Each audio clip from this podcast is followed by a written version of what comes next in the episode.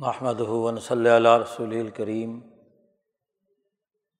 بعد فاعوذ باللہ من الشیطان الرجیم بسم اللہ الرحمن الرحیم قال اللہ تبارک و تعالی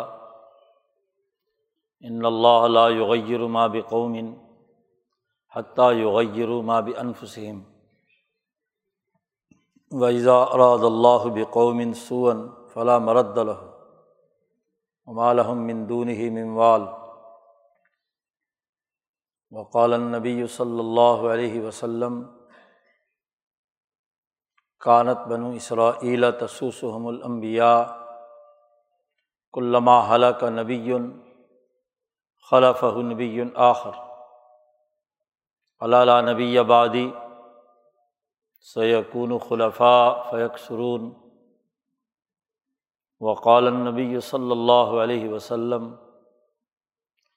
تزال طائفة من امتی قائمین علی الحق، لا یضرحم من خالفهم. صدق اللہ مولان العظیم و صدق رسول النبی الکریم۔ معزز دوستو، دین اسلام کل اقوام کے لیے ترقی کا ایک واضح اور دو ٹوک پروگرام لے کر آیا ہے۔ اقوام عالم کی ترقی ذات باری تعلیٰ کو مطلوب ہے۔ قرآن حکیم میں سب سے پہلی صورت میں اللہ تبارک و تعالیٰ نے ہمیں یہ دعا مانگنے کا حکم دیا ہے۔ کہ الحمد للہ رب العالمین کہ تمام تعریفیں اس رب کے لیے ہیں جو تمام جہان والوں کا رب ہے۔ رب العالمین کی تشریح کرتے ہوئے امام انقلاب مولانا عبید اللہ سندھی فرماتے ہیں کہ رب الاقوام کہ جتنی قومیں اس قرۂۂ عرض پر بستی ہیں۔ ان تمام اقوام کا رب، ان کی قومی شناخت کو نقص سے نکال کر کمال تک پہنچانے والی ذات۔ رب اس ذات کو کہتے ہیں جو تربیت کرتا ہے، اور تربیت کا مطلب ہوتا ہے کہ کسی فرد، قوم، نسل میں جو کمی کوتاہی ہو، اسے دور کرنا، اس کے نقائص ختم کرنا اور اسے اپنی شناخت کے مطابق ترقی کی منازل طے کرانا۔ یہ وہ ربوبیت الہی ہے جس کے ذریعے سے دنیا بھر کی تمام اقوام نے ترقی کی ہے۔ پھر یہ ربوبیت ایک تشریحی ہے اور ایک تکوینی ہے۔ قوموں کی تکوینی ساخت کی ترقی کا بھی ایک قانون اور ضابطہ ہے۔ اور ان کی دنیا اور آخرت میں کامیابی کا ایک مکمل نظام، اس کا بھی ایک مکمل نظام امبیا علیہم السلام کے ذریعے سے اللہ تبارک و تعالیٰ نے بیان کیا ہے۔ یعنی اقوام کی ترقی کا ایک عالمگیر قانون کتاب مقدس کی صورت میں اللہ تبارک و تعالیٰ نے انسانیت کے سامنے رکھا ہے۔ تمام اقوام اگر قرآن حکیم کے اس بین الاقوامی پروگرام کو رب الاقوام کو رب مان کر اس کے احکامات کی اتباع کریں تو وہ کامیابی کے مراحل طے کریں گے۔ اور اگر اقوام عالم اس کتاب مقدس قرآن حکیم نبی کرم صلی اللہ علیہ وسلم کے لائے ہوئے دین کی اتباع نہیں کریں گے، اس کے مطابق اپنے آپ کو نہیں بدلیں گے، کوئی تغیر و تبدل نہیں ہوگا، تو اللہ تبارک و تعالیٰ بھی ایسی قوم کی حالت نہیں بدلے گا۔ معزز دوستوں یہ جو خطبے میں آئے تلاوت کی گئی ہے، اس میں اللہ تبارک و تعالیٰ نے یہی حقیقت واضح کی ہے۔ اللہ تبارک و تعالیٰ کسی قوم کی حالت اس وقت تک نہیں بدلتا۔ جب تک وہ اپنے آپ کو نہیں بدلے گی، تو اللہ تبارک و تعالیٰ بھی اس کے حالات نہیں بدلے گا۔ ان اللہ لا یغیر ما بقومن نقرہ بیان کیا ہے قومن۔ کسی بھی قوم کی، کوئی بھی قوم، کلمہ پڑھنے والی ہو یا کلمہ پڑھنے والی نہ ہو، تکوینی نظام کو قبول کرنے والی ہو یا تشریحی نظام کو قبول کرنے والی۔ ہر ایک قوم کے بارے میں اللہ نے فرمایا ہے ماں بقومن کوئی کوئی قوم، اللہ تعالیٰ اس کی حالت نہیں بدلتا۔ جب تک کہ وہ خود اپنی حالت بدلنے کے لیے تیار نہ ہو۔ اس آیت مبارکہ سے اس حقیقت کی وضاحت ہوتی ہے کہ انسانی معاشرے اقوام پر مشتمل ہے ہر ایک قوم کی اپنی ایک قومی شناخت ہے۔ ان کا اپنا ایک خطہ ہے۔ ان کی اپنی ایک زبان ہے۔ ان کی اپنی ایک نسل ہے۔ وہ ایک جغرافیائی حدود میں ایک ریاستی نظام کے تحت زندگی بسر کرنے کے لیے تیار ہوئے تو اقوام عالم جو اپنی قومی شناخت رکھتی ہیں، اپنا اپنا ایک نیشن رکھتی ہیں، انہیں اپنے قومی تقاضوں کو خود سمجھنا ہے اور قومی حوالے سے اپنے آپ کو بدلنا ہے۔ جب تک وہ قومی حوالے سے اپنے آپ کو نہیں بدلیں گی دنیا کی کوئی طاقت انہیں نہیں بدل سکتی۔ اللہ تبارک و تعالیٰ بھی اس کی حالت پر رحم نہیں کھائے گا۔ اس کی حالت نہیں بدلے گا۔ حضرت الامام شاہ ولی اللہ دہلوی فرماتے ہیں کہ نبی اکرم صلی اللہ علیہ وسلم کی بیست سے پہلے جزیرت العرب میں خاص طور پر اور بالعموم دنیا بھر میں کیسر و کسرا کے زیر انتداب علاقوں میں بھی دنیا کی ہر قوم میں ایک طلب اور ایک تڑپ تھی کہ ہم کیسر و کسرا سے کیسے نجات حاصل کریں۔ ظلم برداشت کرتے کرتے تنگ آ چکے تھے۔ انسانیت اس ظلم کے نظام کو بدلنے کی تڑپ لیے ہوئے تھی۔ طلب تھی ان میں کہ یہ نظام بدلے، لیکن راستہ نہیں ملتا تھا کہ کیسے بدلے۔ ہزار ہزار سال کی شہنشاہیتیں کیسر و کسرا کی موجود تھی۔ ان کے پاس دنیا بھر کے خزانے تھے، دنیا بھر کے وسائل تھے، عسکری اور فوجی قوت تھی، انتظامی طاقت تھی۔ عدالتی نظام تھا، سرمایہ تھا اور پھر بڑے بڑے پہلوان اور سورما اور بہادر لوگ اس نظام کی خدمت کر رہے تھے۔ تو مظلوم، انہوں نے اللہ کے عرش کو ہلا ڈالا۔ انہوں نے کہا، یا اللہ، اس ظلم کے نظام سے کیسے نجات حاصل کریں؟ ہمارے پاس تو وسائل بھی نہیں، کھانے کو چیز نہیں، پینے کو پانی نہیں، پہننے کو لباس نہیں۔ تو اتنی بڑی بڑی سپر پاور ہیں، ان کا ہم کیسے مقابلہ کریں گے؟ انسانیت کے، مظلوم انسانیت کے دلوں سے آہ اٹھی۔ جو وہ ایک ڈیڑھ دو صدیوں سے جو ظلم کی چکی میں پس رہے تھے۔ یہ بڑی بڑی شہنشائیتیں شروع میں تو عدل و انصاف پر قائم ہوتی ہیں۔ نوشیروا عادل کے بعد کسروی حکومت تکبر اور ظلم کے دائرے میں داخل ہوئی ہے۔ کیسر روم کی کیسریت شروع میں امبیا کی تعلیمات کی احساس پر تھی، عیسیٰ علیہ السلام کی تعلیمات تھیں، لیکن بگڑتے بگڑتے نبی کرم صلی اللہ علیہ وسلم کے زمانے میں ظلم و ستم کا نشان بن گئی۔ تو ایک تڑپ دنیا بھر کی اقوام میں تھی۔ تو شاہ صاحب فرماتے ہیں کہ جب اللہ پاک نے قرۂۂ عرض پر نظر دوڑائی اور مظلوموں کی حالت دیکھی تو اللہ کا غضب متوجہ ہوا کہ ان کیسر و کسرا کا خاتمہ کیا جائے۔ جزیرت العرب پر نظر دوڑائی تو ابو جہل اور اتبا شہبہ کے اس ظلم کے نظام کا خاتمہ ہونا چاہیے۔ تو اللہ نے دیکھا کہ ان تمام انسانوں میں سے کون سا انسان اس قابل ہے کہ جو اس مظلوم انسانیت کی مدد کر سکتا ہے، جس میں یہ مظلوموں کی تڑپ، یہ یتیموں کی خدمت کا جذبہ، یہ مسکینوں کے کام آنے، یہ محتاجوں کی خدمت کرنے کا سب سے زیادہ جذبہ اور طلب اور تڑپ ہوگی، اس کو میں اپنا نمائندہ بناؤں گا۔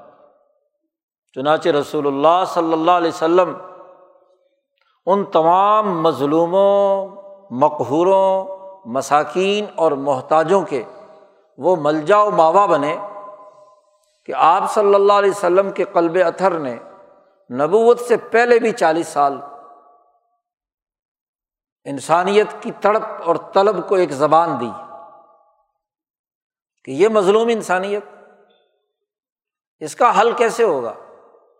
حلف الفضول کے معاہدے جو پانچ سو چھیاسی عیسوی میں ہوا اور چھ سو دس عیسوی تک کے پچیس سال میں جب آپ عقل و شعور کی منزل پر پہنچے ہوئے تھے، یہ پوری پچیس سال آپ نے ان مظلوموں کو زبان دے کر اللہ سے مطالبہ کیا کہ یا اللہ ان مظلوموں کو رحم فرما ان پر، ان کو نجات دے۔ ان کو اس ظلم سے نکال تو دنیا بھر کے مظلوموں کو ایک زبان دی۔ تو اللہ نے کہا اچھا اللہ نے قرآن حکیم نازل کیا۔ آپ صلی اللہ علیہ وسلم پر۔ تو طلب موجود تھی۔ تو نبی کرم صلی اللہ علیہ وسلم کے ذریعے سے دنیا بھر کے تمام مظلوموں کی مدد کی گئی۔ نہ صرف جزیرت العرب کی بلکہ دنیا بھر کے۔ تو کسی قوم کی حالت اس وقت تک نہیں بدلتی، جب تک کہ خود اس میں طلب اور تڑپ نہ ہو۔ اس لیے امام شاہ ولی اللہ فرماتے ہیں کہ جتنے شرعی قوانین اور احکامات دنیا میں نازل ہوئے ہیں، جتنی بھی کتابیں ابراہیم علیہ السلام پر نازل ہونے والے صوف ابراہیم ہو موسا علیہ السلام پر نازل ہونے والی تورات ہو، عیسیٰ علیہ السلام پر نازل ہونے والی انجیل ہو یا حضرت محمد مصطفیٰ صلی اللہ علیہ وسلم پر نازل ہونے والی کتاب مقدس قرآن حکیم، یا وہ احادیث کا ذخیرہ جس سے شرعی قوانین اور ضابطے اور احکامات انسانیت تک پہنچے ہیں، وہ کسی نہ کسی حادثے اور واقعے کے ضمن میں آئے ہیں۔ اور وہ حادثہ اور واقعہ وہ کہ جس میں کسی نہ کسی مظلوم پر ظلم ہوا تو اس ظلم کو دور کرنے کے لیے۔ کوئی نازیبا اور غلط بات ہوئی اس غلط بات کو دور کرنے کے لیے۔ اس وقت حق سامنے نہیں آ رہا تو اللہ نے حق واضح کر دیا۔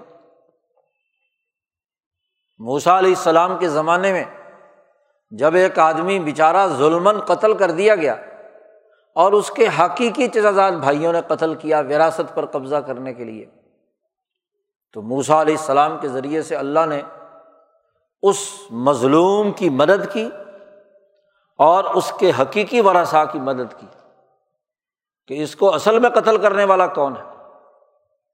حکم دیا کہ گائے ذبح کرو اور گائے کا گوشت اس مردے پر لگاؤ تو یہ اٹھ کر بتائے گا، حیات پیدا ہوگی، یہ بتائے گا کہ مجھے کس نے قتل کیا۔ مظلوم کو زبان دی۔ تو رات پوری کی پوری اسی احساس پر نازل ہوئی۔ جب بھی بنی اسرائیل میں یا فرونی نظام میں کوئی ایسا مسئلہ پیدا ہوا جو انسانیت کے لیے تکلیف دہ تھا، تو اس تکلیف کو دور کرنے کے لیے اللہ نے حکم دے دیا۔ عذاب آیا تو بھی اسی احساس پر، ظالموں اور متکبروں پر۔ نو عذاب فرونی قوم پر آئے، تو بنی اسرائیل کے ظلم کو دور کرنے کے لیے آئے۔ کہ ان کو آزادی دے دو۔ تو عذاب سے بچ جاؤ گے۔ ہر دفعہ وعدہ کر لیتا فرعون، اور پھر اگلی دفعہ پھر وہی ظلم ڈھاتا۔ قرآن نے وضاحت کی ہے فارص اللہ علیہ متوفانہ ول جرادا ول ملا و ظفاد و دما آیات مفصلات۔ انہوں نے زمین میں تکبر کیا، غرور کیا، بات تسلیم نہیں کی۔ وعدہ کر لیتے کہ بنی اسرائیل کو آزادی دیں گے۔ جیسے عذاب ٹلتا تو پھر وہیں اکڑ جاتے۔ پھر اسی ظلم اور تکبر۔ تو بنی اسرائیل کے ظلم کو دور کرنے کے لیے ہر حکم آیا۔ بنی اسرائیل وہاں سے نکل کر فرعون سے نجات حاصل کر کے آئے۔ تو بنی اسرائیل میں جہاں جہاں فرونی خصلتیں پائی جاتی تھیں، ان خصلتوں کو ختم کرنے کے لیے تورات کی آیات نازل ہوئی۔ مظلوموں کی مدد کے لیے۔ مظلوموں میں تڑپ ہو۔ کہ ہمیں ظلم سے نکلنا ہے، ہمیں اس حالت سے نکلنا ہے۔ اور اگر وہی حالت سے نکلنے کے لیے تیار نہ ہو، وہی فرونی نظام کو ایسے اپنے اوپر مسلط کر لیں خوشی سے کہ اس کے بغیر ہم زندہ نہیں رہیں گے، تو ان کی حالت کیسے بدلے گی؟ اسی لیے جن جن بنی اسرائیل پر یہ حالت رہی اور بچھڑے کی پوجا شروع کی، تو اللہ نے کہا اقتلو انفسکم، اپنے آپ کو قتل کر لو۔ تم زمین پر رہنے کے قابل نہیں ہو۔ تمہارے اندر تو یہ صلاحیت ہی نہیں ہے کہ تم آزادی اور حریت کے ساتھ اپنا نظام بنا پاؤ۔ اس سے اچھا ہے کہ یہ جو ظاہری ایمان تمہارا موسا علیہ السلام پر ہے، اسی ایمان کی حالت میں ہی مر جاؤ۔ اور سندھی رحمۃ اللہ علیہ نے بڑی اچھی بات فرمائی کہ ان کے حق میں یہی بہتر تھا۔ کہ جس قدر ایمان ان کے اندر تھا، اس پر موت آ جاتی۔ تاکہ مرنے کے بعد جو ترقیات کا عمل ہے، ایمان کی بنیاد پر وہ جاری رہتا۔ دنیا میں اگر وہ کفران نعمت کرتے موسا علیہ السلام کی خلاف ورزی کرتے رہتے، تو ایمان سلب ہو جاتا۔ اس لیے نبی اکرم صلی اللہ علیہ وسلم نے فرمایا کہ جو موت کسی کو آتی ہے، تو اس کی زندگی کا بہترین لمحہ ہوتا ہے وہی۔ نہ اس سے پہلے کبھی آیا، نہ اس کے بعد کبھی آیا۔ ان کا قتل کرنا ہی مرنے کے بعد ان کی ترقی کا ذریعہ بننا تھا۔ اس لیے کہا، قتل ہو جاؤ۔ تم میں آگے بڑھنے کی صلاحیت نہیں ہے۔ تو امبیا علیہم السلام کی تعلیمات تب آتی ہیں جب طلب موجود ہو۔ وہ اپنے آپ کو بدلنا چاہیں، بدلنا نہ چاہیں اور اسی سسٹم اور نظام کا حصہ رہیں۔ تو اللہ تعالیٰ بھی ایسی قوم کی حالت نہیں بدلتا۔ تو قومی بات یہاں پر قرآن حکیم نے بیان فرمائی اور اس قومی تناظر میں نبی کرم صلی اللہ علیہ وسلم نے بہت سی احادیث میں قومی ذمہ داریاں سمجھائی ہیں کہ قومی نقطۂ نظر سے ہر فرد کی ذمہ داری ہے کہ وہ یہ کردار ادا کرے کہ اس کی قوم کے مسائل کیا ہیں، اس کی مشکلات کیا ہیں۔ انہیں دور کرنے کی فکر کرے، قوم کے لیے بھلا سوچے، نہ کہ قوم کو نقصان پہنچانے کے لیے کردار ادا کرے۔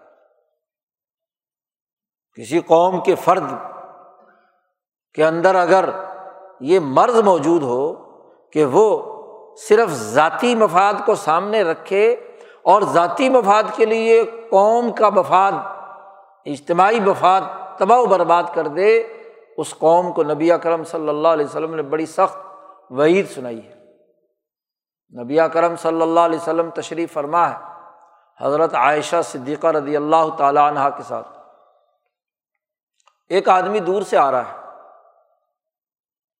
حضرت عائشہ سے رسول اللہ صلی اللہ علیہ وسلم نے فرمایا کہ بے سا ابن العشیرہ، یا راوی کہتے ہیں بے سا اخ العشیرہ۔ یہ آدمی اپنے قوم کا بہت بدترین آدمی ہے۔ بہت برا آدمی ہے اپنی قوم کا۔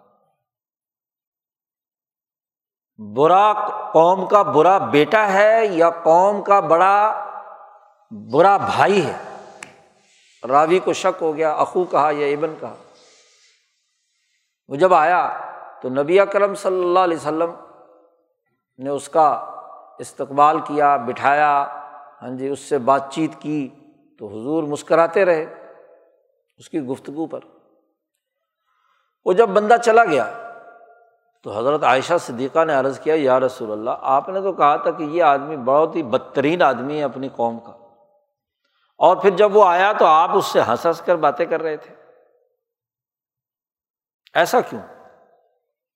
تو حضرت عائشہ صدیقہ رضی اللہ تعالیٰ عنہ سے حضور صلی اللہ علیہ وسلم نے پوچھا کہ کیا تم نے کبھی مجھے دیکھا ہے کہ میں بد اخلاق ہوں یا کسی کو برا بھلا کہتا ہوں؟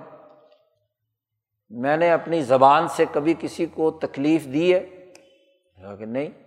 تو پھر تمہارا کیا خیال ہے کہ میں اس کے ساتھ بد اخلاقی کے ساتھ پیش آتا؟ اس کی بد اخلاقی اس کے ساتھ۔ ایک حقیقت واضح کی ہے کہ وہ اپنی قوم کا بدترین افراد میں سے ہے۔ اور پھر فرمایا کہ قیامت کے دن وہ آدمی جس کی بد اخلاقی کی وجہ سے قوم کے لوگ اس سے دور بھاگیں یا اس کو مصنوعی طور پر عزت دیں، وہ آدمی قیامت کے دن بدترین مقام پر ہو اس لیے لوگ احترام کریں کہ بھائی اس کے پاس طاقت ہے، بڑا بد اخلاق ہے، بڑا اذیتیں دیتا ہے، تو اس کی مصیبت، اذیت سے بچنے کے لیے اس کو بظاہر عزت دیں لیکن دل سے گالیاں دیں۔ کیونکہ وہ بد اخلاق قوم کا برا سوچتا ہے۔ قوم کے لیے صحیح کردار ادا نہیں کرتا۔ عشیر کہا یہاں عشیرہ۔ نبی کرم صلی اللہ علیہ وسلم نے اس مرد کے لیے کہا جو بد اخلاق تھا۔ عشیر کہتے ہیں خاندان کو، قبیلے کو، قوم کو۔ آدمی جس خاندان میں، جس قوم میں، جس برادری میں، جس قبیلے میں رہتا ہے، اس کی اجتماعیت کی قدر کرنا اور اجتماعیت کے تقاضوں کو پورا کرنے کے لیے کردار ادا کرنا، یہ ہر فرد کا بنیادی فریضہ ہے کہ وہ جس ریاست میں رہ رہا ہے جس قوم میں رہ رہا ہے، جس شہر میں رہ رہا ہے، جس ملک میں رہ رہا ہے، جس برادری کا حصہ ہے، وہ اس کی خیر خواہی سوچے۔ اور اگر خیر خواہی نہیں سوچتا، بلکہ اس کے لیے بدخواہی سوچتا ہے۔ ہر وقت اس فکر میں ہے کہ کیسے کسی دوسرے کی جیب سے پیسے نکلوائے جائیں۔ کیسے لوٹ مار کی جائے، کیسے مفادات اٹھائے جائیں۔ کیسے قوم کو ذلیل کر کے اپنا چھوٹا سا مفاد حاصل کیا جائے۔ اشترو بھی آیاتی سمن کلیلہ کیسے آیات بیچ کر پیسے بٹورے جائے۔ وہ اس حرکت پہ لگا رہتا ہے۔ اس آدمی کو کہا رسول اللہ صلی اللہ علیہ وسلم نے کہ یہ آدمی اپنے خاندان کا، اپنے ملک کا، اپنی قوم کا بدترین آدمی ہے۔ اور پھر اس کے پاس اگر طاقت اور قوت بھی ہو، سردار بھی ہو لیڈر بھی ہو۔ تد خو ہے، بد اخلاق ہے، لٹیرا ہے اور لوگ اس لیے کہ اس کے پاس سیاسی طاقت ہے، اس کے پاس معاشی قوت ہے، وسائل اس کے پاس ہیں۔ اس کے شر سے بچنے کے لیے اس کا ظاہری طور پر احترام کریں۔ اس سے بڑی خرابی کی بات اور کیا ہوگی؟ آپ صلی اللہ علیہ وسلم نے عشیر، خاندان، قوم، برادری ملک اس کے اجتماعی نظام کو بیان کرنے کے لیے واضح ہدایات دی ہے جب بھی قومی سطح پر لوگوں نے کوئی بھی خرابی کی تو آپ صلی اللہ علیہ وسلم نے اس پر تنبی کی، مرد ہو یا عورت۔ جیسے مردوں کے بارے میں یہ بات اس مرد کے بارے میں آپ صلی اللہ علیہ وسلم نے فرمائی۔ ایسے ہی نبی اکرم صلی اللہ علیہ وسلم، کہ وہ دوسری حدیث ہمارے سامنے ہے۔ کہ جب سورج گرہن ہوا اور رسول اللہ صلی اللہ علیہ وسلم نے سورج گرہن میں جب تک گرہن رہا، نماز پڑھائی، نماز کے بعد خطبہ ارشاد فرمایا۔ تو صحابہ نے سوال کیا، یا رسول اللہ، ہم نماز میں آپ کو دیکھتے تھے کہ کبھی آپ آگے بڑھتے چلے جاتے تھے اور کبھی دیکھتے تھے کہ آپ پیچھے ہٹتے چلے جاتے ہیں۔ کبھی آپ آگے بڑھ رہے تھے اور کبھی تکا کا آتا، پیچھے ہٹ رہے تھے۔ یہ کیا ماجرا تھا؟ تو رسول اللہ صلی اللہ علیہ وسلم نے فرمایا کہ مجھے یہاں قبلے کی دیوار کے اور میری نماز کے درمیان مسجد نبوی میں مجھے جنت بھی دکھائی گئی اور جہنم بھی دکھائی گئی۔ جنت دکھائی گئی، جب میں جنت دیکھتا، اس کے باغات دیکھتا، تو آگے بڑھتا تھا جنت کی طرف۔ اور جب میں جنت کی طرف آگے بڑھ رہا تھا، تو مجھے ایک انگوروں کا گچھا بہت خوبصورت لٹکا ہوا نظر آیا، میرا ارادہ ہوا کہ اس کو توڑ لوں۔ پھر خیال آیا کہ یہ تو جنت کے انگور ہیں۔ تو اگر میں نے یہ توڑ لیے، تو دنیا ختم ہونے تک لوگ ان انگوروں سے انگور کھاتے رہیں گے۔ یہ تو فنا نہیں ہوں گے۔ اس لیے میں نے ارادہ ترک کر دیا، چھوڑ دیا۔ اور مجھے جہنم بھی دکھائی گئی۔ اور جب جہنم کی گرمی اور لپٹ میرے جسم پر پڑتی تو میں پیچھے ہٹتا اس کے بچنے کے لیے۔ پیچھے کی طرف ہٹتا تھا۔ اس لیے جنت اور جہنم دونوں دکھائی گئی اور فرمایا کہ جنت مانگو اور جہنم سے بچو۔ اور پھر ایک اہم بات اس موقع پر ارشاد فرمائی، چونکہ پورا مجمع مسجد نبوی میں جمع تھا مرد عورتیں۔ حضرت عائشہ رضی اللہ تعالیٰ عنہ کے حجرے میں ان کی اپنی بہن اسما بنت ابی بکر، تمام حجرات جو حضور صلی اللہ علیہ وسلم کی ازواج متحرات تھیں ان کے گھروں میں خواتین جمع تھیں۔ تو آپ صلی اللہ علیہ وسلم نے فرمایا کہ میں نے یہ جو جہنم دیکھی، تو اس میں زیادہ تر میں نے عورتوں کو دیکھا۔ میں نے زیادہ تر دیکھا کہ جہنم میں مجھے زیادہ عورتیں نظر آئی تو صحابہ نے پوچھا کہ اس کی وجہ؟ حضور صلی اللہ علیہ وسلم نے ارشاد فرمایا کہ وہ یک فرن العشیر۔ یک فرنا بلکہ فرمایا۔ صحابہ نے پوچھا کہ کیا اللہ کا انکار کرتی ہیں؟ زیادہ تر عورتیں۔ تو حضور صلی اللہ علیہ وسلم نے فرمایا، نہیں، اللہ پر تو ایمان رکھتی ہیں، رسول کو بھی مانتی ہیں۔ لیکن یک فرن العشیر، وہ اپنے خاندان اور عشیر کی ناشکری کرتی ہیں۔ جس گھر میں رہ رہی ہیں، جس ماحول میں رہ رہی ہیں ان کو جو تحفظ فراہم کیا گیا ہے، اس کے باوجود ہر وقت یہی رونا پیٹنا کہ میرا مسئلہ حل نہیں ہوا۔ نہ شکری کرنا۔ احسان کیا جائے تو اس احسان کا شکریہ ادا نہیں کرتی۔ تو یہاں یکفرن العشیر، خاندان کی ناشکری کی سزا۔ نبی اکرم صلی اللہ علیہ وسلم فرما رہے ہیں کہ جہنم میں ان کے زیادہ تر داخل ہونے کی وجہ آپ بتلائیے کہ عورت سے کہا کہ وہ مردوں کے حقوق اور خاص طور پر اپنی قوم، اپنے عشیرہ، اپنے خاندان، اپنے قبیلے کی عزت کو برقرار رکھے۔ اس کے احسان کو مانے، اس کی جان کو جو تحفظ حاصل ہے، اسے جو حقوق حاصل ہے ان حقوق کی بنیاد پر، ذرا ذرا سی بات پر۔ ہاں جی یہ شور مچاتے رہنا کہ مجھے تو اس مسئلے میں، اس گھر میں، اس جگہ پہ سکھ نہیں پہنچا۔ یہ غلط۔ دوسری طرف مردوں کو حکم دیا اللہ پاک نے کہ آشرو ہن بالمعروف، اپنی بیویوں کے ساتھ اچھی معاشرت اختیار کرو۔ ان کے ساتھ اچھے سلوک سے پیش آؤ۔ بد اخلاق شوہر کو تمبی کی، بلکہ اسی طرح حکم دیا جیسے نماز پڑھنے کا حکم تھا۔ کہ تم ان کے ساتھ معاشرت اچھی رکھو۔ تمہارا عشیرہ ہے، تمہارا خاندان ہے، تمہارا قبیلہ ہے، تمہاری قوم ہے۔ مرد پر ذمہ داری عائد کی، حکم دیا کہ ان کے ساتھ اچھا سلوک کرو۔ ان کے ساتھ اچھا معاملہ کرو گے تو تمہارے لیے فائدہ ہے۔ اور اگر نہیں کرو گے تو سخت سزا ہے۔ آگے عذاب کا ذکر کیا اللہ پاک تو بات ہے عشیر کی۔ عشیر کسے کہتے ہیں؟ یہ سمجھنے کی بات ہے۔ قوم کو، خاندان کو، قبیلے کو۔ یہ لفظ اصل میں تو کیا ہے؟ معاشرت کا لفظ بھی اسی سے استعمال کیا جاتا ہے۔ معاشرہ بھی اسی سے ہے۔ یعنی معاشرے کی ذمہ داری ہر آدمی کی ہے۔ یہ دراصل عشر سے آیا ہے۔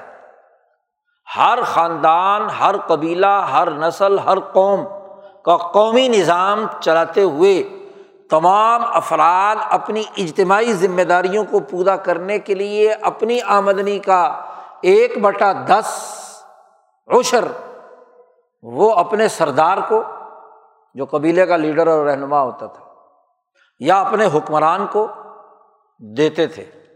شریعت نے آ کر تو تخفیف کر دی، کمی کر دی۔ عشر یعنی ایک بٹا دس کل آمدن کا ٹیکس تھا۔ ماشاء اللہ آپ کے یہاں تو سترہ فیصد سے بھی اوپر بڑھ گیا۔ جی سیل ٹیکس اور فلانا ٹیکس ڈمکانے ٹیکس باقی ٹیکس ملا تو چالیس پچاس پر فیصد ہو گئے۔ تو کل ٹیکس جو ہے وہ ظالمانہ دور کے اندر بھی دس فیصد تھا۔ نبی اکرم صلی اللہ علیہ وسلم نے آ کر تو اس کو نصف العشر کر دیا۔ زکوٰۃ ڈھائی فیصد کر دی۔ تو کم کر دیا۔ تو یہ انہوں نے دس فیصد وہ کم از کم وصول کرتے تھے۔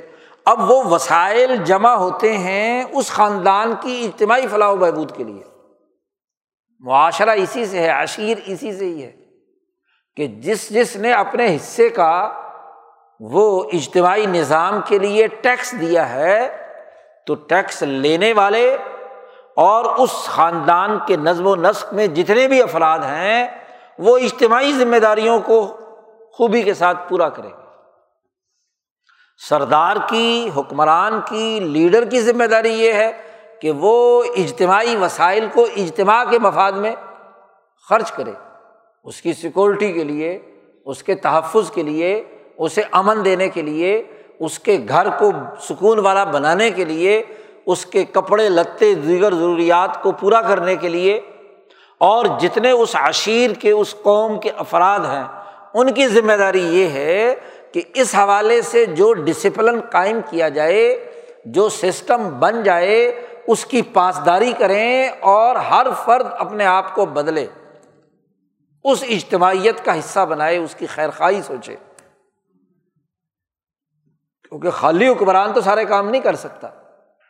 نظام چلتا ہے اجتماعی عشیرہ سے۔ تو اس کی بنیاد پر اسے عشیرہ کہا گیا۔ اسی سے معاشرت ہے، اسی سے عشیر کا لفظ استعمال کیا گیا۔ تو جتنے بھی الفاظ احادیث کے مجموعے سے معلوم ہوتے ہیں، وہ اس خاندان سے لے کر قوم تک، قوم بھی ایک جماعت کو کہتے ہیں۔ وہ جن کی ایک زبان ہو، ایک نسل ہو، ایک خطے میں ہو، اور انہوں نے ایک ریاست میں اکٹھا رہنے کا عہد کر لیا ہو، ایک جگہ، ایک خطے میں رہنے کا۔ تو وہ ایک قوم ہے۔ تو قوم کو اپنی قومی ذمہ داریاں سمجھنی ہیں۔ اور وہ تبھی ہوگی کہ جب قوم اپنے آپ کو بدلے نا۔ وہ بدلے گی۔ تو اللہ تبارک و تعالیٰ جو احکم الحاکمین ہے وہ بھی حالت بدلنے کے لیے وہ اسباب مہیا کرے گا۔ اور ان اسباب میں سب سے بڑا سبب خود اپنے آپ کو بدلنا ہے۔ اور نہیں تو ان مظلوموں کی مدد اور ان کو زبان دینے والی ایک جماعت تو موجود ہو۔ افراد تو موجود ہوں جو ایک مزدور اور کسان کے حق کے لیے آواز اٹھائیں، جو ایک کمزور کی زبان بنے جو ایک طاقتور کے سامنے مظلوموں کا مقدمہ لڑے تبھی ہوگا نا۔ نبی کرم صلی اللہ علیہ وسلم مظلوموں کا مقدمہ لڑتے تھے۔ نبوت سے پہلے بھی مظلوم آ جاتا، آپ صلی اللہ علیہ وسلم کے پاس۔ تو آپ اس مظلوم مسکین، غریب، محتاج کی کا ہاتھ پکڑتے اور اگر کسی سردار نے ظلم کیا ہے تو اس سردار کا دروازہ کھٹکھٹاتے اور دروازہ کھٹکھٹا کر بلاتے باہر اس کا حق ادا کرو۔ ابو جہل مل جاتا تو ابو جہل چونکہ سردار تھا تو اس کو خاص طور پر پکڑتے کہ تو سب سے بڑا لیڈر ہے۔ تجھے لوگ سید و حاضل وادی کہتے ہیں، سربراہ ہے تو اس ریاست کا۔ تو تیری ذمہ داری ہے کہ اس مظلوم کی مدد کر، اس مظلوم کو حوصلہ دیتے وہ بیچارہ کمزور، غلام، وہ تو سردار کے سامنے بول نہیں سکتا۔ جو بیچارہ کمزور اور پست ہے، دل سے تو چاہتا ہے کہ میرا مسئلہ حل ہو، لیکن اسے پتا ہے کہ اگر کسی شفاق، لیڈر اور بدماش رہنما کے سامنے میں نے زبان کھولی تو میرے تو بچے کولو میں پلوا دے گا۔ وہ تو بیچارہ بولتا ہی نہیں۔ بلال کے اندر یہ ضرورت نہیں تھی کہ وہ امیہ ابن خلف کے سامنے کھڑے ہو کر یہ کہے کہ تم مجھ پر ظلم نہ ڈال رسول اللہ صلی اللہ علیہ وسلم نے بلال کو زبان دی اور کہا کہ اٹھ، مقابلہ کر۔ جی اپنی بات پر قائم ہے۔ تو اس مظلوم کو زبان دی، سہیب رومی کو زبان دی، عمار کو زبان دی، یاسر کو زبان دی، مظلوموں کو زبان دی کہ اٹھو اپنے حق کے لیے۔ مزاحمت کرو۔ تو رسول اللہ صلی اللہ علیہ وسلم نے مدد کی۔ ہوتا کیا ہے کہ کسی قوم کے جو طاقتور لوگ ہوتے ہیں، ان کا راستہ طاقتور لوگ ہی مقابلہ سے روک سکتے ہیں۔ جو قومی ہمدردی اور قومی سوچ رکھتے ہیں۔ اور اگر کسی قوم کے سارے کے سارے ہاں جی نسلوں کے طاقتور لوگ بکاؤ مال بن جائے، وہ خود ظالم بن جائے اور ظالموں کا ساتھ دیں۔ تو اس قوم کا کیا حشر ہوگا؟ اسی لیے اللہ پاک نے یہاں فرمایا کہ اللہ تعالیٰ کسی قوم کی حالت نہیں بدلتا۔ جس کو خود اپنی حالت بدلنے کے لیے اس کے اندر تڑپ اور لگن نہیں ہے۔ عجیب بات ہے۔ آج ہم ان تمام دینی تعلیمات سے ماورا ہو کر قومی سوچ کے دائرے سے باہر نکل گئے۔ یا ہمارے لوگ قومی دائرے سے نکل کر بین الاقوامی مفاد کے ایجنٹ بن کر کردار ادا کرتے ہیں۔ طاقتور لوگ، غیر ملکی ایجنٹ ہوتے ہیں۔ ان کے مفادات کے لیے قومی مفادات کو تباہ و برباد کرتے ہیں۔ ان کے ایجنٹ بن کر کام کرتے ہیں۔ اور دوسرا طبقہ وہ ہے جس کے دل میں یہ جذبہ ہی نہیں پیدا ہوتا کہ ہمیں اپنے آپ کو بدلنا ہے، اپنی قوم کو بدلنا ہے۔ اپنی سوسائٹی میں اچھا کردار ادا کرنا ہے۔ وہ مظلوم اور کمزور کو بھی اگر کبھی موقع ملے اوپر آنے کا، تو وہ بھی اس لوٹ کھسوٹ میں ساتھ ہی شریک ہو جاتا کہ دو لگے تو چلو ٹھیک ہے۔ یعنی لوٹتا وہ نہیں ہے جسے موقع نہیں ملا۔ اور جسے بھی موقع ملے، خواہ وہ کسی غریب خاندان کا ہی کیوں نہ ہو کہ وہ ٹریڈ یونین کا، مزدوروں کا صدر ہی کیوں نہ ہو۔ اگر اسے بھی کہیں اس کا سودا ہونے لگے تو سارے مزدوروں کو بیچ کر اپنا پیٹ بھر لے گا بھائی، تم اگر زبان بن رہے ہو مزدوروں کی، تو مزدوروں کی زبان بنتے ہوئے تم مزدوروں کو سودا کر کے بیچ کر آگے چلے گئے۔ اسی طرح ہر ادارے کی بات، قومیں بنتی ہیں اداروں سے، نظام سے، طے شدہ قانون اور ضابطوں سے۔ اور طے شدہ قانون پر عمل درآمد بلا تفریح رنگ نسل مذہب ہو، تب قوموں کی حالت بدلتی ہے۔ رسول اللہ صلی اللہ علیہ وسلم نے قانون جاری کر دیا کہ جو بھی چوری کرے گا، اس کا ہاتھ کاٹ دیا جائے گا۔ اللہ پاک نے جاری کر دیا بس سارے کو بس سارے کو تو فخت دیا ہما جزا ام بیما کا سبا نکالم من اللہ فاطمہ نامی ایک عورت کسی سردار کی تھی، انصاری قبیلے کی۔ ہاں جی اس کا، اس نے چوری کی۔ ہاتھ کاٹنے کا حکم ہو گیا تو سفارشیں شروع ہو گئیں۔ جی؟ صحابہ سفارشیں کر رہے ہیں رسول اللہ صلی اللہ علیہ وسلم کے پاس۔ حتیٰ کہ سب کو ڈر بھی ہے کہ کہیں سفارش الٹی نہ پڑ جائے۔ تو اسامہ ابن زید، جو نبی کرم صلی اللہ علیہ وسلم کو بہت ان کے باپ کی وجہ سے بڑی محبت تھی، جوان آدمی تھے، تو ان کو لوگوں نے کہا کہ جی آپ ذرا سفارش کرا دیں کہ جی یہ جو اس کو معافی دے دی جائے ہاں جی اس کی کوئی دیت شیت دے دی جائے۔ تو انہوں نے حضور صلی اللہ علیہ وسلم کے سامنے یہ بات عرض کر دی تو رسول اللہ صلی اللہ علیہ وسلم نے فرمایا اسامہ اگر میری بیٹی فاطمہ بھی چوری کرتی تو میں اس کا بھی ہاتھ کاٹ دیتا۔ قانون کی نظر میں سب برابر ہے یہ نہیں ہو سکتا کہ سردار کی بیٹی ہو یا بیٹا ہو، اسے تو بچا لیا جائے۔ اور جو بیچارہ کسی غریب کا ہو تو اس کے اوپر قانون نافذ کر دیا جائے۔ ایسا نہیں ہو سکتا۔ یہ وہ نمونہ پیش کیا قوم کے لیے۔ تو قومی شناخت کو برقرار رکھنا، قوم کے لیے، خاندان کے لیے کردار ادا کرنا، صبر و استقامت کے ساتھ قومی مسائل کا ادراک کر کے سمجھنا، سمجھانا، انہیں دور کرنے کی فکر کرنا، اس حوالے سے اپنے آپ کو بدلنا، اپنی اجتماعیت کو بدلنا، اپنی سوچ کو بدلنا۔ یہ اور مسلمان کا فریضہ ہے۔ آج ہماری سوسائٹی کی سب سے بڑی خرابی یہ ہے کہ قومی سوچ ہمارے دماغوں سے نکل گئی۔ اپنے خطے کی سوچ نہیں، اپنی قوم کی سوچ نہیں، اپنی قوم کی فکر نہیں۔ دوسروں کے لیے کردار ادا کرنا ہے۔ دنیا میں قومیں آزادی حاصل کرتی ہیں تو اپنی قومی شراخت برقرار رکھتی ہیں۔ امریکہ نے سترہ سو چھہتر میں برطانیہ سے آزادی حاصل کی تو اس نے ہر چیز بدل دی۔ جو برطانوی تھی۔ پارلیمانی نظام تھا، انہوں نے صدارتی نظام بنایا۔ ان کی سڑک پر بائیں طرف ٹریفک چلتی تھی، انہوں نے دائیں طرف چلائی۔ انہوں نے رائل فیملی کی انگلش نافذ کی تو انہوں نے کہا آزاد انگلش ہوگی۔ جیسے چاہے مرضی بولو۔ ہر چیز بدل کر اپنی شناخت پیدا کی۔ آج ہمیں سوچنا ہے، ہم اپنے آپ کو پاکستانی کہتے ہیں، قوم کہتے ہیں، اپنے آپ کو ایک نیشن کہتے ہیں۔ کیا ہم نے اپنی نیشن کی ذمہ داریاں پوری کی اپنی قومی ذمہ داریوں کو پورا کیا؟ کیا نیشنلزم کی بنیاد پر اپنے قومی تقاضوں کی تکمیل کے لیے اپنے آپ کو بدلنے کے لیے کوئی تیاری کی؟ حالت تو یہ کہ ہم اپنے آپ کو بدلنا نہیں چاہتے۔ شور مچاتے ہیں کہ فلانی چیز بھی خراب ہے، فلانی چیز بھی خراب ہے۔ اب اگر عدلیہ کے سربراہان خود کہیں کہ ہماری عدالت انصاف نہیں فراہم کر سکی، تو عدالت کو بدلنا کس نے؟ جی۔ وکیل کہیں کہ جی ہمارا جو ہے نظام ٹھیک نہیں ہے تو بدلنا کس نے؟ وکیل کہے کہ جی، جنہیں بدلو۔ پچھلے دنوں کوئی قوانین بدلے پروسیجر بدلے تو سارے وکیلوں نے کہا، نہیں جی یہ نہیں بدلنا۔ سائل کو انصاف فراہم کرنے کے لیے چھ مہینے کا اگر قانون منظور ہو گیا تو اسے ہو گیا۔ جی۔ انتظامی طور پر اصلاحات کی کمیٹی ڈاکٹر عشرت حسین سے اب تک بنی آ رہی ہے۔ کتنی دفعہ بن چکی؟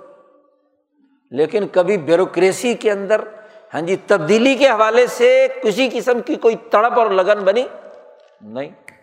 سیاسی لیڈر اعتراف کرتے ہیں کہ ناکام ہے، ناکارہ ہیں، ہر دفعہ آتے ہیں اور بڑی شکایتوں کے اخبار لگاتے ہیں کہ جی ہمیں کام نہیں کرنے دیا گیا تم نے اپنے آپ کو بدلا؟ تم نے کیا تغیر تبدل کیا؟ دنیا کی جو سیاسی پارٹیوں کا باقاعدہ طریقۂ کار ہوتا ہے، قوموں کی ترقی کا ایسی سیاسی پارٹی بنائی۔ تمہاری تو خاندانی لمیٹڈ کمپنیاں ہیں۔ ایک خاندان کی ایک کمپنی، دوسرے کی دوسری کمپنی۔ تو اس کی بنیاد پر کردار ادا کرتے ہو، اپنے آپ کو بدلتے نہیں اور کوستے رہتے ہو۔ کیا کریں جی؟ ملک میں کچھ نہیں ہوا۔ اور پھر مزے کی بات ہے کہ ایک دور کے لٹیرے دوسرے دور کے حکومتوں کے زمانے میں بڑی خرابیاں بتلائیں گے، انہوں نے یوں کر دیا، یوں کر دیا۔ تم نے کون سا کیا تھا؟ تم نے کیا کام کیا تھا؟ لوٹ مار، تبدیلی کا کوئی کسی قسم کا کوئی معاملہ نہیں۔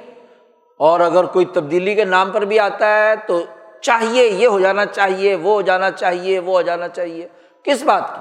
کوئی قانون، کوئی ضابطہ، کوئی تغیر و تبدل کے لیے کوئی جد وجہد اور کوشش، وہ ہے اور تو اور آپ دیکھیے کہ بظاہر آزادی کا نعرہ لگایا جاتا ہے کہ جی ہم نے انیس سو سینتالیس میں آزادی حاصل کر لی، آج پچہتر سال ہو گئے، ہر شعبے کا نظام وہی ہے جو انگریز سامراج غلامی کے زمانے میں بنا کر گئے اب دو ہی باتیں ہیں۔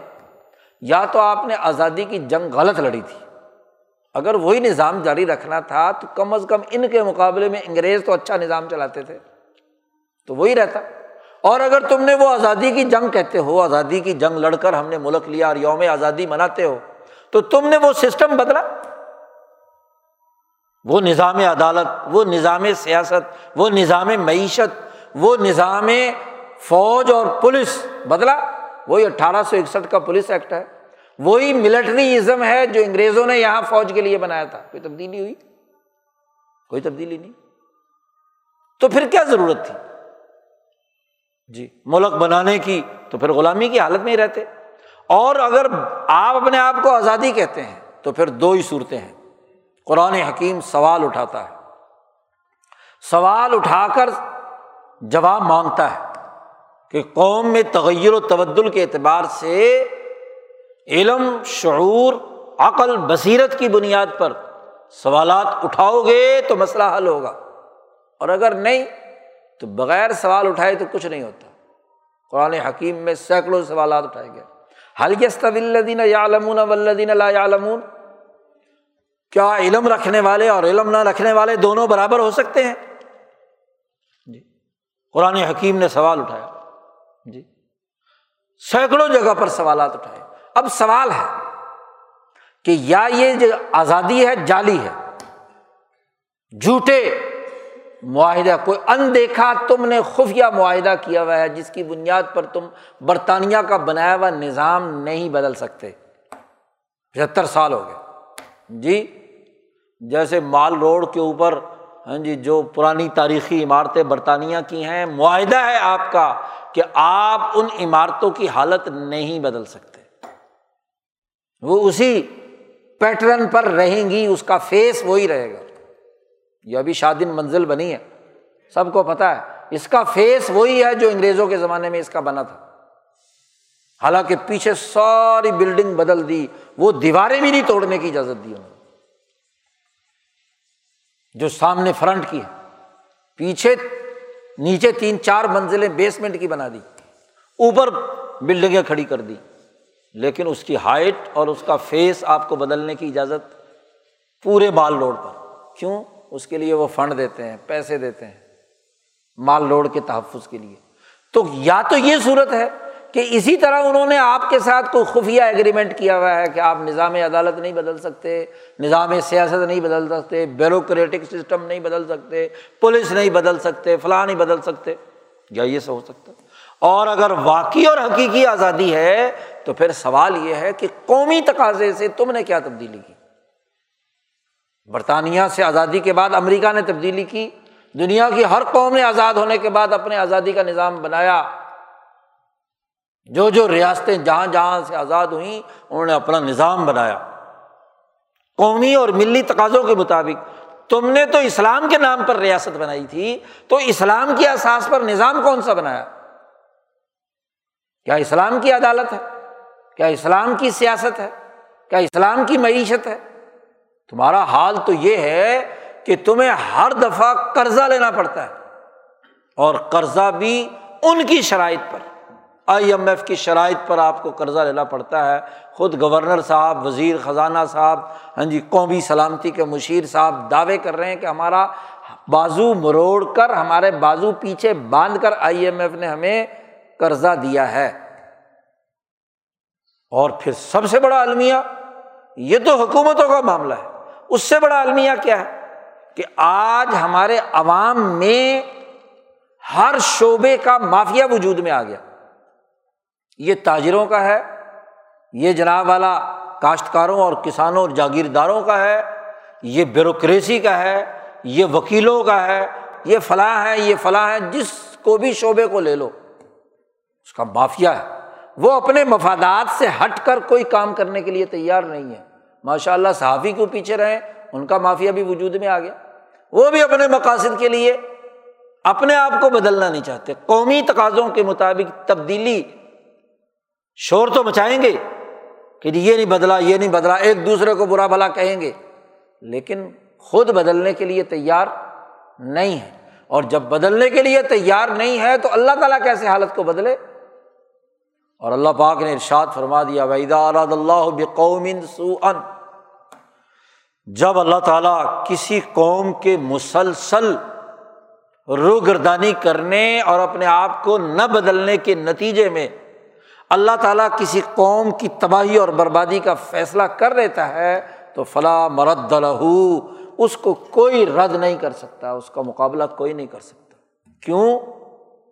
کہ ان کے لیے اللہ کے علاوہ کوئی اور والی اور حکمران نہیں ہے۔ حکمران حقیقی طور پر صرف اور صرف کون ہے؟ اللہ تبارک تعالیٰ۔ مالحمدون ہی مموال اللہ کے مقابلے میں کون اس کا والی ہو سکتا ہے؟ کوئی امریکہ تمہاری مدد کو آئے گا، کوئی روس آئے گا، کوئی چین آئے گا؟ تمہارے اپنے حکمران آئیں گے، یہ بڑے بڑے لٹیرے یہودی سے ہونی جو لوٹ مار کر کے دنیا بھر کا سرمایہ لوٹ رہے ہیں، وہ تمہاری مدد کو آئیں گے۔ اللہ جب سزا دینے کا ارادہ کر لے اور کب ارادہ کرتا ہے؟ جب قوم کو مسلسل سمجھایا جائے اور وہ اپنے آپ کو بدلنے کے لیے تیار نہ ہو، تو پھر اللہ تعالیٰ اس قوم کی سزا کا فیصلہ کرتا ہے۔ اس کو تباہ و برباد کر دیتا ہے۔ اس کو صفائی ہستی سے مٹا دیتا ہے۔ سوچنے کی بات یہ ہے کہ کیا ہم قومی نقطۂ نظر سے اپنے آپ کو بدلنا چاہتے ہیں؟ ہمارے بدلنے کی حالت تو یہ کہ ہمارے گھر میں امن نہیں ہے۔ جی جس کا جہاں موقع ملتا ہے، باپ کا، بیوی کا، ماں کا، اولاد کا، وہ ایک دوسرے کے مقابلے پر کھڑا ہے۔ اجتماعیت اور عشیرہ کی جو عشرت ہے، معاشرت ہے، وہ فنا ہو گئی۔ محلے میں اجتماعیت نہیں ہے۔ شہر کی شہریت اور اس کی سولائزیشن تباہ ہو چکی ہے۔ صوبے کی اور ریاست کی ذمہ داریاں وہ پوری نہیں ہو رہی، ادارے ٹوٹ پھوٹ کا شکار ہے۔ ہر ادارہ خود ہی چودھری ہے۔ ہر ادارہ دوسرے سے لڑ رہا ہے۔ ایک دوسرے کی ٹانگیں کھینچ رہے ہیں۔ اب ریاست ایک، ملک ایک، حکومت اور الیکشن کمیشن آمنے سامنے۔ جی عدالت اور انتظامیہ آمنے سامنے۔ وہ اس کو جیل پہنچا رہا ہے، وہ اس کے فیصلے معطل کر رہا ہے۔ اس سے بڑا عذاب اور کیا ہوگا کسی قوم کے اندر؟ عشیرہ کا تعلق تو کسی بھی قوم جو کسی ریاست میں بس رہی ہے، اس کے اندر عشرت، ان کے سسٹم اور نظام کی معاشرت خیر خائی کی ہو۔ ایک دوسرے کے ساتھ تعاون باہمی کی ہو، ایک دوسرے کے ساتھ نصیحت کی ہو، اس کے حقوق ادا کرنے کی ہو، اپنے اپنے دائروں میں ذمہ داریاں ادا کرنے کی ہو۔ اور اگر یہ نہیں ہے، تو کیسا اسلام، کیسی قوم، کیسی سیاست، کیسی معیشت، کیسی ریاست؟ سوال۔ تو اللہ تبارک و تعالیٰ نے واضح طور پر اس آیت میں ایک دو ٹوک ہدایت دی ہے۔ قطعی بات ارشاد فرمائی ہے اور سوچنے کا موقع فراہم کیا ہے کہ خود اپنے کردار کو دیکھو کہ تمہارے اندر تبدیلی کی تڑپ کتنی ہے جد وجہد اور کوشش کتنی ہے، اپنے آپ کو بدلنے کے لیے کتنے تیار ہو۔ ہم اپنے اخلاق بدلنے کے لیے تیار نہیں، حسد کینا بغض، عداوت، نفرت۔ ہاں جی اپنے اپنے جگہ پر موجود ہے تو اگر ہم تہذیب نفس نہیں کرتے اور پوری قوم کی سیاسی ذمہ داریوں کو پورا نہیں کرتے، تو ہم نبی کے سچے وارث نہیں ہیں۔ رسول اللہ صلی اللہ علیہ وسلم انہیں دو کاموں کے لیے آئے تھے۔ ایک تہذیب نفس، ہر انسان کا نفس مہذب ہو، اعلیٰ اخلاق کا حامل ہو۔ اور امت کی سیاست یعنی امت کو نقص سے نکال کر، ترقی اور کمال تر لے جانے قوم کو ترقی دینے کے تناظر میں ہو، تو تب تو کیا ہے؟ کامیابی ہے۔ اور اگر ایسا نہیں، تو زوال ہے۔ اور آج ہمارے زوال کا بنیادی سبب یہی ہے۔ پاکستانیوں کو سوچنا چاہیے، غور و فکر کرنا چاہیے۔ پارٹیوں سے بالا تر ہو کر، گروہوں اور فرقوں سے بالا تر ہو کر۔ اپنے خاص دائرے کے اندر، گروندوں سے ہاں جی الگ نکل کر قوم کے تناظر میں سوچا جائے کہ پوری قوم کے اجتماعی تقاضے کیا ہیں؟ کہاں تبدیلی کی ضرورت ہے اسے بدلا جائے اور جب تک یہ تبدیلی کے لیے ہم تیار نہیں ہوں گے تو نہ انقلاب آ سکتا ہے، نہ تبدیلی آ سکتی ہے، نہ ہاں جی خوشحالی دنیا میں اور دنیا میں مفادات تو اٹھائے جا سکتے ہیں۔ لیکن قیامت میں نبی اکرم صلی اللہ علیہ وسلم نے فرمایا، شدید عذاب ہمارا منتظر ہے، کلمہ پڑھنے والی عورت۔ لیکن اگر خاندان کی ناشکری ہے تو نبی اکرم صلی اللہ علیہ وسلم نے اسے جہنم میں دیکھا۔ کلمہ پڑھنے والا مسلمان مرد، سردار، حضور کے سامنے آتا ہے اور حضور فرماتے ہیں کہ اس کی عزت اگر اس کے ہاں جی تکبر اور غرور اور شر سے بچنے کے لیے کی جاتی ہے تو اس کا مقام جہنم ہے، کلمہ پڑھنے والا ہے۔ قیامت کے دن اس کے لیے جہنم کی وعید بیان فرمائی۔ تو سوچنے کی بات ہے کہ ہم نام کے اور رسم کے مسلمان نہ ہوں، بلکہ حقیقت میں اپنے سماج، اپنی اجتماعیت، اپنے قومی تقاضوں کی تکمیل کے لیے کردار ادا کرنے والا ہوں، تبھی دنیا اور آخرت کی کامیابی ہے۔ اللہ تعالیٰ ہمیں سمجھنے اور عمل کرنے کی توفیق عطا فرمائے۔